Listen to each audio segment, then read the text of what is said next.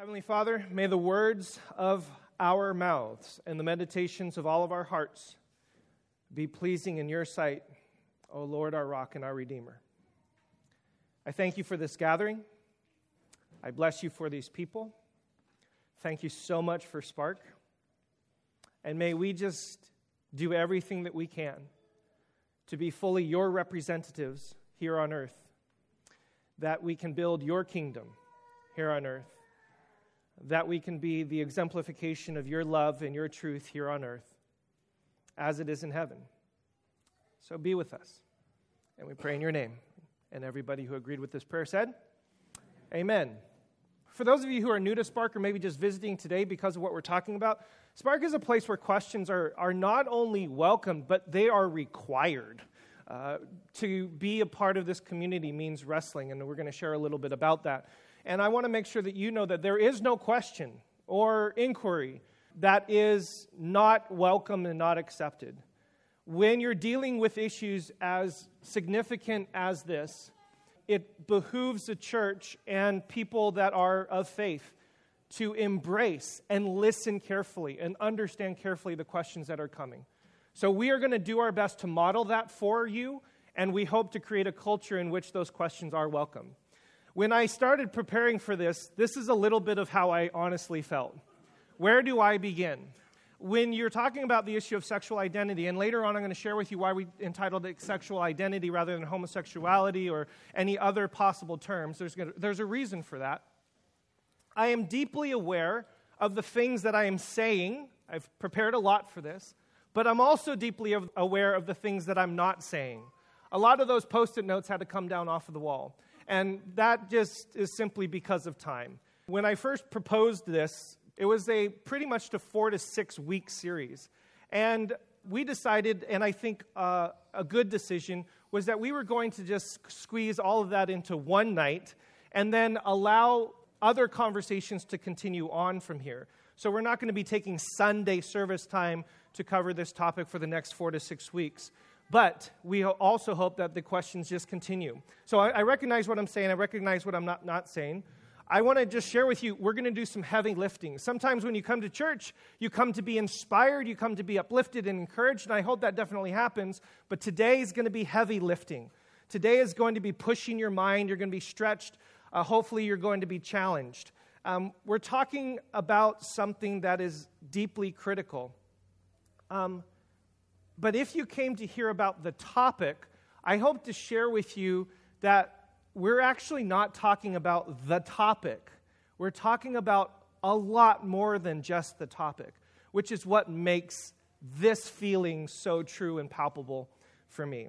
I also want to ask the question some of you might have come here um, looking for something, some of you might have come here with expectations. In the circles that I run in, a lot of people uh, share with me their thoughts and their opinions, and I hear rumors around the church kind of community and the Christian community, and they'll say things about what I believe or what I say, or they'll ask these questions, very pointed questions about what Spark really believes and what Spark really stands for, and try to get you pinpointed down. And I've always tried to step back away from that because I kind of realize there's a little bit of a threat that comes along with that. But I also want to recognize that some of you in this room might have actually come with that same expectation. Are you coming looking for confirmation of what it is that you believe? Some of you might have come because of the topic and you said, you know what? I'm looking for a church that's going to confirm what I already know, what I already believe, what I'm already convicted of in my heart. And I would just like to share with you that may not happen. You may be disappointed. Some of you might be coming to check Spark out, and whatever Spark says about this issue, ah, that's who they are, and you've got us nailed down. And some of you are coming looking for answers. Um, I did receive an email this week uh, in preparation that had the tone of, I really need to figure this out. And the tone in the email was, This issue is tearing my family apart or it's something that I'm personally struggling with, and I just don't know what to do with it. I really need some answers. So, if you're looking for confirmation, if you're looking for categorizing spark, if you're looking for answers, I'm going to let the most brilliant movie in the world answer that question for you. Who are you? No one of consequence. I must know. Get used to disappointment. And I kind of love the submission of like, okay, I'll get used to disappointment, let's go on. And I'd love for you and for myself, honestly, to feel a little bit of the same. We may be a little bit disappointed. I'm going to be honest with you. I'm already disappointed at what I've prepared because I know already what I've left out and what else needs to be said. But in light of that, we're going to keep moving forward because of the seriousness of the issue. I also want to acknowledge and recognize that some of you in this room and some listening to this talk are actually concerned. Uh, the Supreme Court decision on June 26, 2015, Obergefell v. Hodges, uh, was um, no doubt one of the most significant Supreme Court decisions when it comes to religious uh, ideas and ideals, uh, civil rights, etc. And um, I just want to recognize that there are some listening to this who actually have legitimate concerns about what that means for religious liberty, what that means for freedom, what that means for all of those questions. And I just want to acknowledge that. I just want to state that that's a real thing. Um, and if you haven't actually read the decision that was handed down, it's 120 pages, um, but I would encourage you to go and read it because there is a majority, opi- uh, there is a majority opinion of the five. But there's also a minority opinion of the four. And the minority opinion of the four was actually also quite moving and quite telling.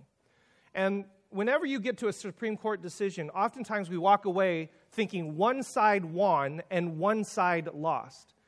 But whenever you get to a 5 4 decision, and when you read what the dissenters are saying, um, I personally walk away sometimes feeling I don't know if anybody really won sometimes.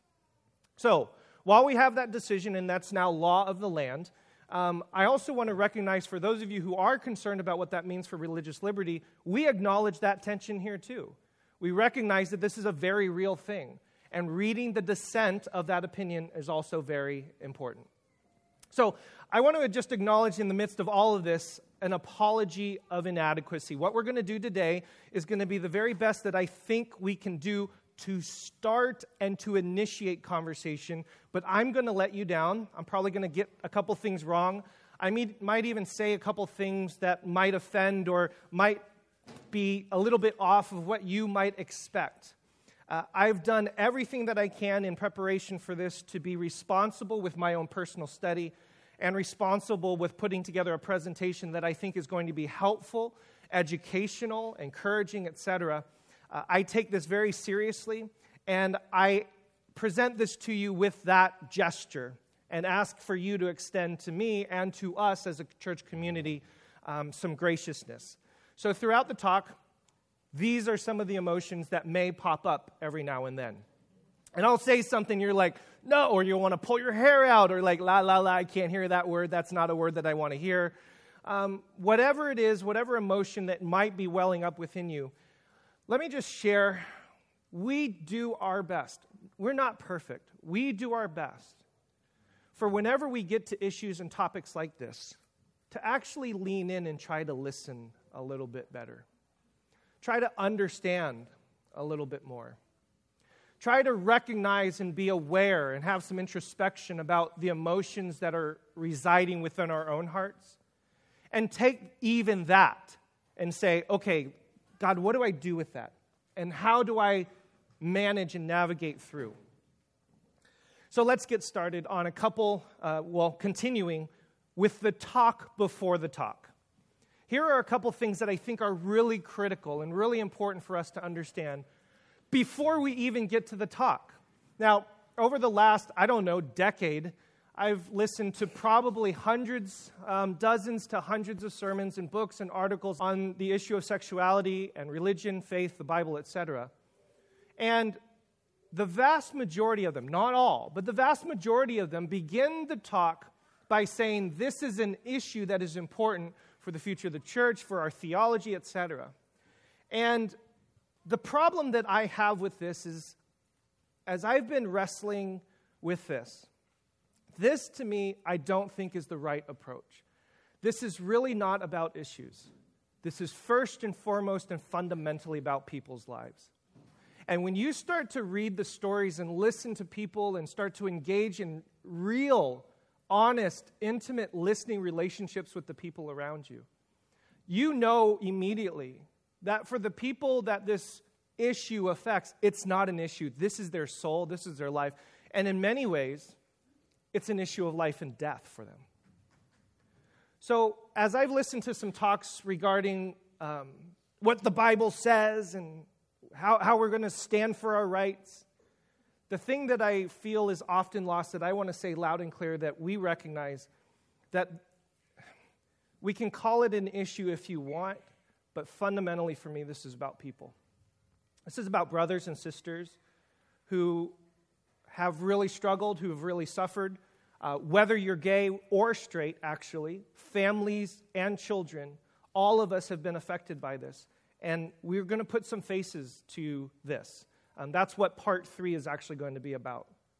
So, based upon this idea, I'm super excited about talking about this and sharing about this, but I'm also very sober minded about it. It, ex- it excites me because, as um, somebody who's gotten into the ministry vocationally, this is what I want to do for the rest of my life. Um, I get excited because anything that we get to do that affects people's lives, your, how you are accepted within a community, how your identity is shaped, all of that, that excites me to be able to be a part of that, and how faith and how Christ and how God and the Bible all participate in that. But I'm also very sober minded about it. Because every now and then I might say something that I was unaware of or didn't realize how that was going to come across. And instead of that just being, oh, I happened to get some data wrong, I might actually do something that would hurt a friend of mine, a brother or sister. So again, I offer that to you in, in that sentiment.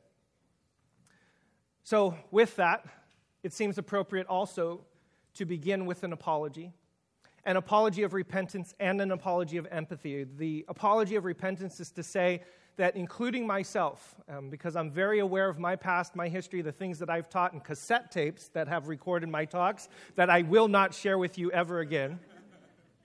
so I recognize and want to apologize, but I also want to apologize in the sense of empathy to say we recognize that there are stories of suffering and pain and hurt brokenness, confusion, and we want to feel with you.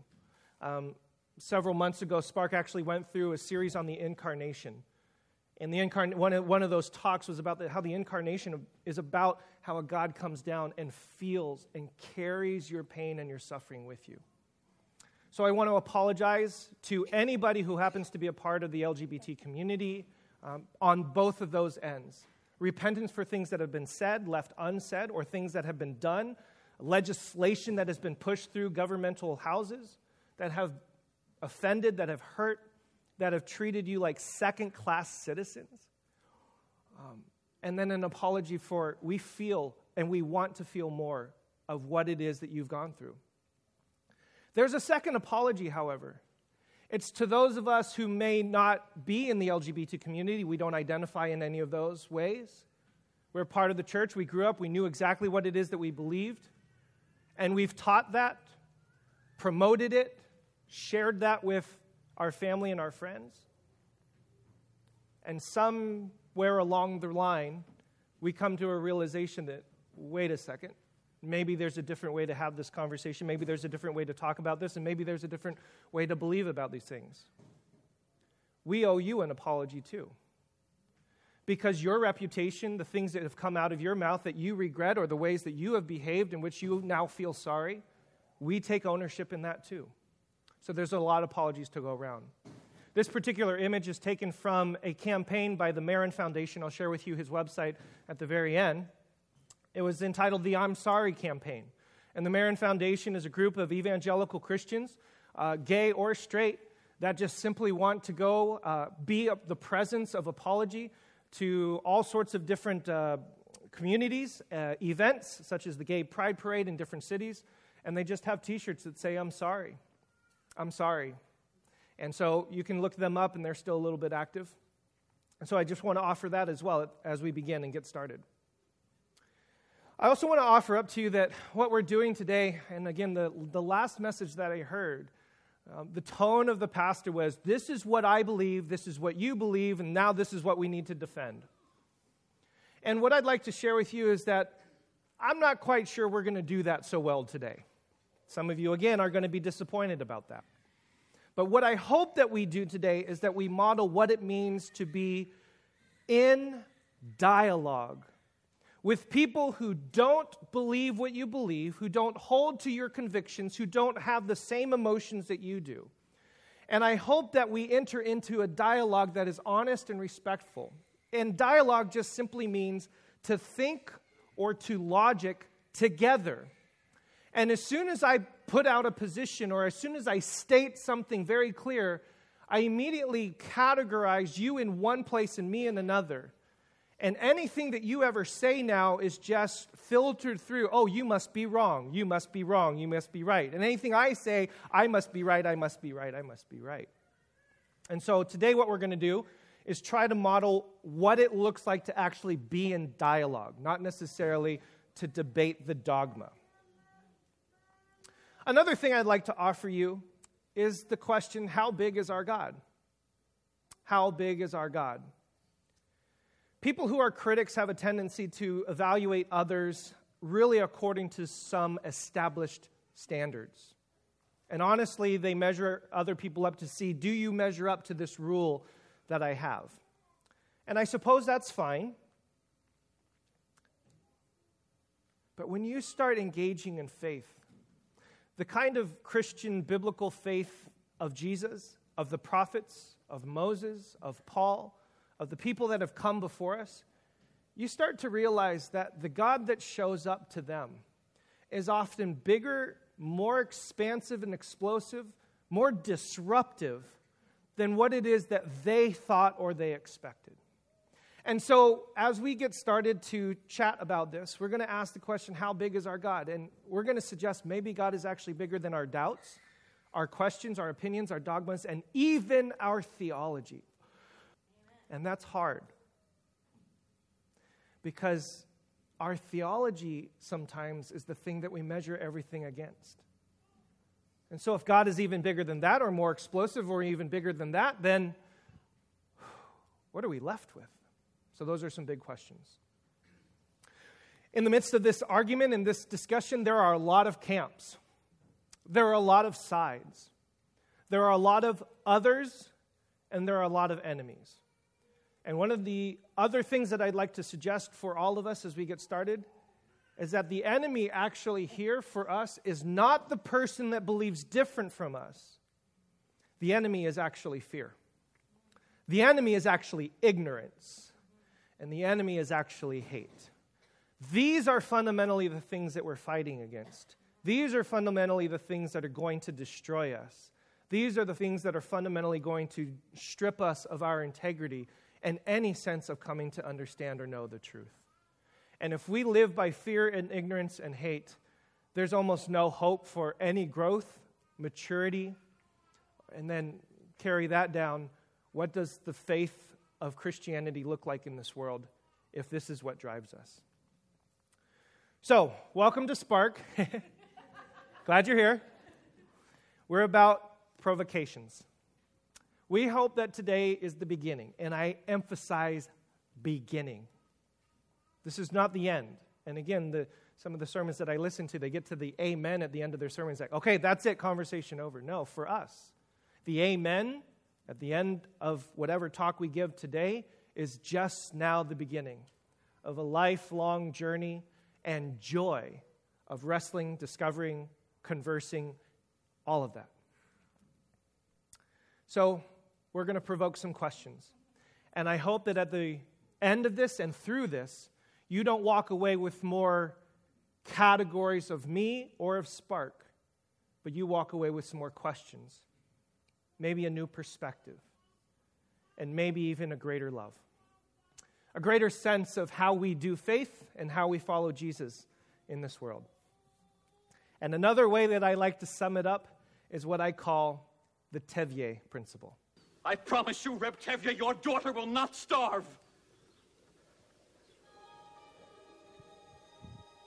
Oh, he's beginning to talk like a man. On the other hand, what kind of a match would that be with a poor tailor? On the other hand, he's an honest, hard worker. But on the other hand, he has absolutely nothing. On the other hand, things could never get worse for him. They could only get better.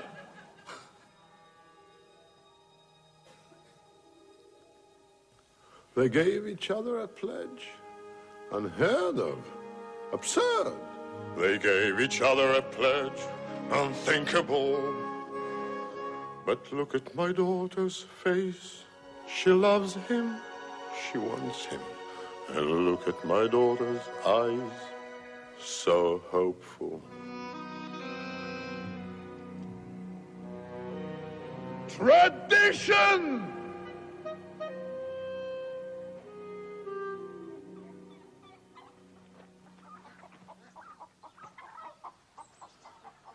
Well, children, when shall we make the wedding? Thank you, Papa. Oh. Reb Tevye, you won't be sorry. You won't be sorry. I won't be sorry. I'm sorry already. Thank you, Papa. Thank you. I hope some of you feel that. It's okay to be pulled in a lot of different directions. Because honestly, there's a lot of truth, validity, understanding on both sides of this. And it's okay to, like, ah, I'm sorry already. I would like for you to give yourself permission to change your mind, and it's going to be okay. Why? We've been here before, and we will be here again.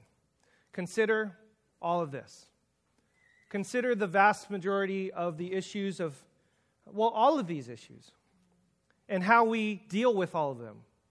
This is not the first time we've come to a crossroads, and it won't be the last.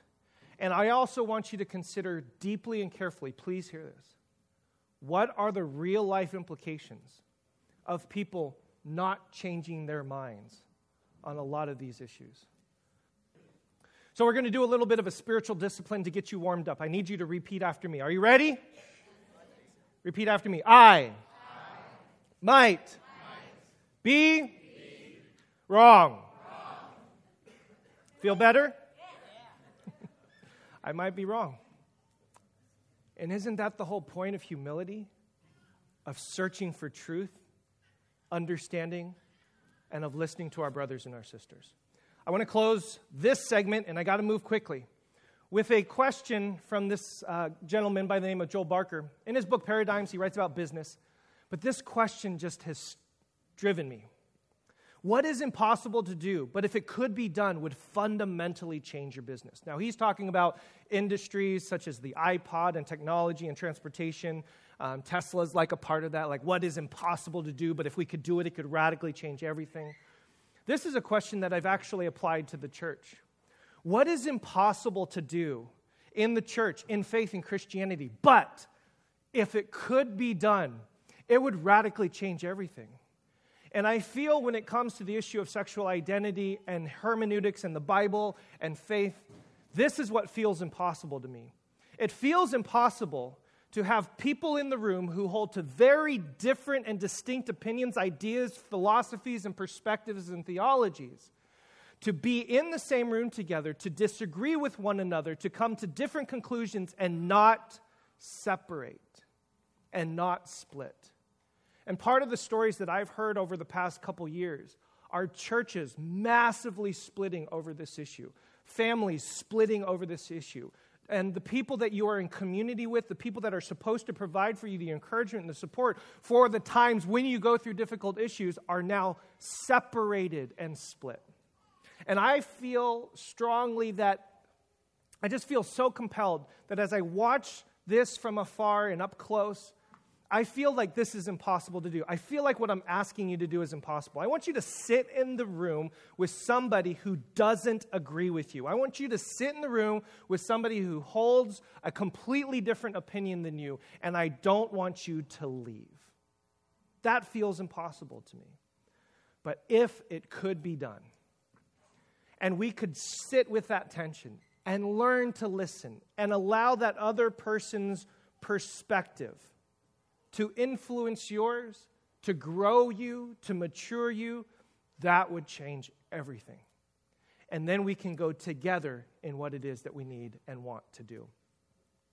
Okay, so that's the talk before the talk.